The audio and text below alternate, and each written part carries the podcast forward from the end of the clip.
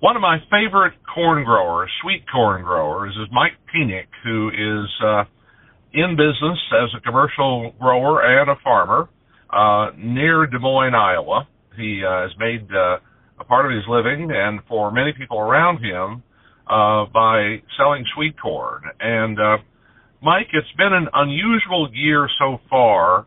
I know right now, at the end of February, it seems a little bit cold, but what kind of winter has this been for you? Been a lot warmer than normal. We had that one week of extremely cold weather, uh, but other than that, it's been uh, very pleasant. It would make you almost want to go back to raising livestock with this kind of winter, but that's out of the question. So yeah, I saw some pictures of the northern plains of uh, snow stuck to the livestock to where they could hardly breathe, and I. Uh, I would hate to uh, have to endure that as a rancher in the open areas of the country. As you look at it, though, right now, does it give you any urge to believe that the best is yet to come and the cold weather is pretty much over and you might do some things that you normally do in April? There's always that temptation uh, to do some things now. Uh, we've got most of the fall work done, so we're not that excited about getting things like that done, but on the sweet corn side of it, there's always that temptation to start planting, but it's still just it's Iowa, it's first of March, it's still a little early to get to thinking too seriously about that anyway. Well, let me go back to 2012. I knew you then. It was a very mild winter and I was working for WHO television, and this young lady told me she was looking for a sweet corn grower, and she found you, and she was uh, uh, pimping you a little bit to plant early. And uh, I wonder if you can tell me that story and uh, what you did. The whole story was she came out, and I was actually working in the field that day. Uh, we'd rented another field, and I was uh, putting anhydrous on, and she asked have you got the itch to plant sweet corn? And I said, well, I can't really think about it. It's too early. I've never done that. Well, that night went home and talked to my wife about it and the time we talked for about ten, fifteen minutes on it, she says, "Well, it ain't going to really hurt nothing to give it a shot." And so we went ahead and uh, worked the ground the next day, and then later that afternoon, after it kind of warmed up a little bit, we put it in, and uh, eight days later, the corn was coming out of the ground, which was very unusual for early planted wow. sweet corn. And how much did you plant at that time? Well, that we had just a little over four acres in that field there at that one, and uh, yeah, it done exceptionally good till we got a frost on it, and then it didn't look quite so good after that. So. But you did get some that uh, went on to maturity, didn't you? Yes, yes, some of it did. It was kind of a weird frost where the top of the hill was part got frosted, and mm-hmm. the edges of the field did not get frosted, which is normally backwards of things. So. Well, when that happens for a person who's a commercial grower of sweet corn, uh, and you get that early corn. Uh, I know people at the farmers market who are looking for it as early as they can get it, and they're they're pretty much crazy to get it. Does it pay off for you if you can deliver early? Yes, especially at a farmer's market, we can sell a tremendous amount more than you normally sell on a weekend. If you're the only one that's got the sweet corn there, it makes a big difference on that if it's the first weekend and other people have corn, you're not going to sell near as much as if you're the only one that's got it. Well, I know that you and the Reinhardts have a friendly competition, and he sets up at Boone, which is quite a ways north of you, and you you usually can get him by a a little bit. But that year, Mike, as I recall, you got everybody by a lot. Yeah. And uh, yeah. did you get? Did you charge more? Could you charge more, or did you just sell more? I just sold more. Once I have never had the philosophy of charging extra when I've been out early. Uh, I just set my price at the start of the year, and then it's that way through rest of the year. So it's that's my philosophy. Some others do it different, but that's just the way I do it. So I'm curious how much you're going to charge this year a, a dozen on corn. I've already had some of the people that buy from me asking me, and we've been eight dollars for the last three years, and we're going to keep it at eight dollars a dozen for this year too. Well, relatively speaking, that is good compared to many other food prices around. Um, so I appreciate that, Mike, very much. Let me talk to you as a farmer and as a man who's perhaps uh, 12 years wiser than you were in 2012.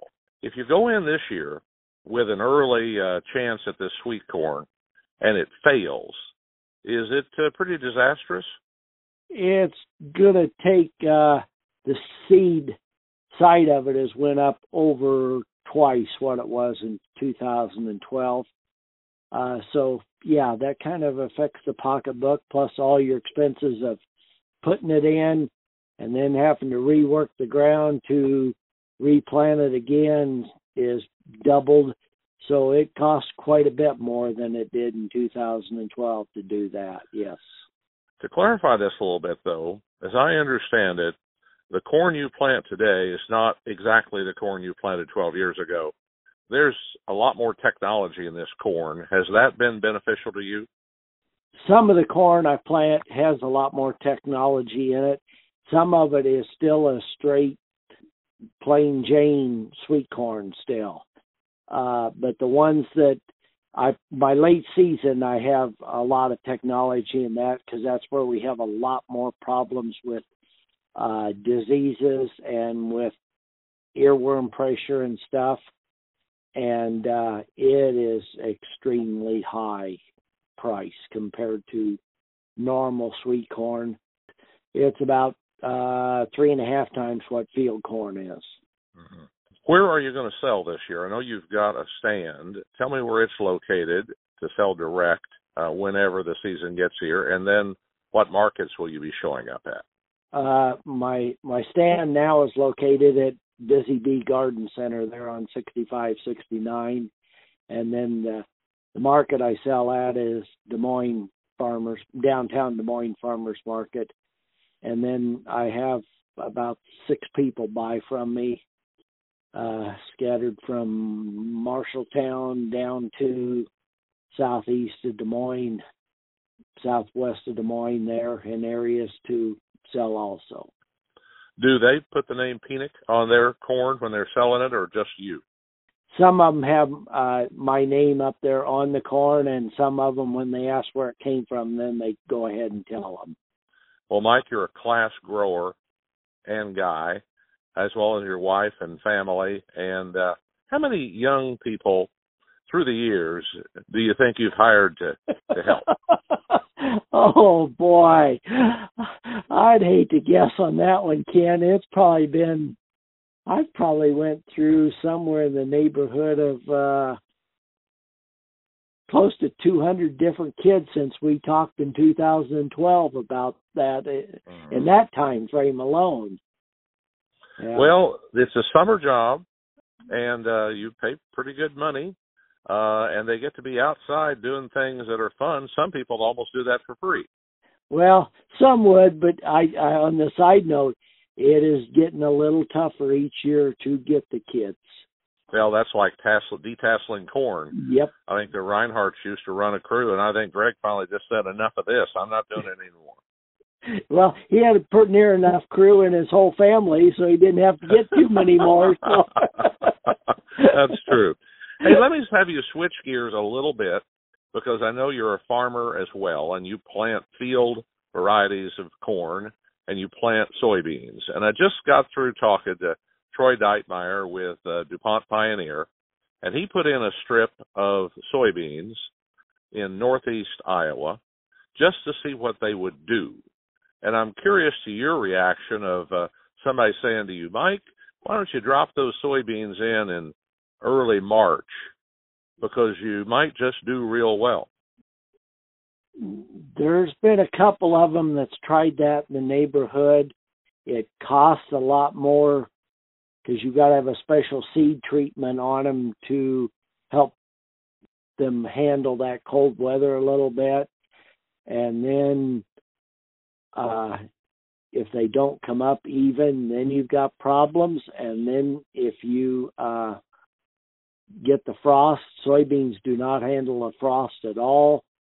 You've got problems. So I'm still the old fashioned on that of planting them when the ground temperature is a little warmer so they can come up all even and have a good stand with them. Well, I'm dancing around this, but I'm interested to see how well agriculture will do if we truly have a change in the climate and a change in the climate in where the area we live in, it seems like it's going to affect the temperature more than the rainfall. Don't know that. But the speculation is that you would have uh, just a warmer year. And uh, if you had a warmer year, you go in earlier. Uh, do we have the genetics in corn and soybeans to do that? And uh, do we have a longer fall that lets you grow out those crops at the far end? A lot to think about there, but uh, are you of a mindset that if the weather started changing on you, you would try to match it? We are somewhat, especially in the corn, we are seeing some of the results of that with the heat. And we were not, some people had been planting shorter season corn, and I think people's going away from that somewhat and going back to the little more full season for this area and still getting it out quicker. But the genetics in beans have not kept up with the corn on the on the heat and the dryness quite as much yet. We're seeing a big improvement with yields for corn with the heat and dry weather versus the beans. Well, Mike, it is uh, always an interesting year. There's no two alike. I can parallel 2012, but you could probably prove me wrong within another month. and uh, it's it's always uh, an interesting year as you go to the field. I I don't know people who who work harder than you and your crew and and think more about the public. The thing I really like about you is that you interface with the the true buyers of your product on your sweet corn. And I think it may give you a broader perspective on how to treat a customer than many farmers have. Yes, I I found that out years ago when I used to wasn't selling near as much and I had a young girl want to go with me to the market and my sales drastically increased because I could talk to the public more. And mm-hmm. that realized you needed to be talking to them, and that has helped tremendously, not just with me, but get the word out about agriculture in general with things. Yeah. Well, and also get a broader appreciation of where they're coming from, because in yep. some cases you may not agree with it, but it's their reality, and yeah. you're selling them a product, so you uh, you need to deal with them on their terms if they'll buy on your terms. That's very true there. Yep. Sometimes we got to meet in a happy medium in that. Yeah. Well, you're happy, and uh, I appreciate you talking to me. And may you have a great season this year. Penick's sweet corn around the Des Moines area, some of the finest. Thanks, Mike. Well, thank you, Ken. Thanks for listening to People in the Know. I'm on the hunt for guests to interview. If you have suggestions, contact me at this email address kenroot at gmail.com. K E N R O O T at gmail.com. Have a great week.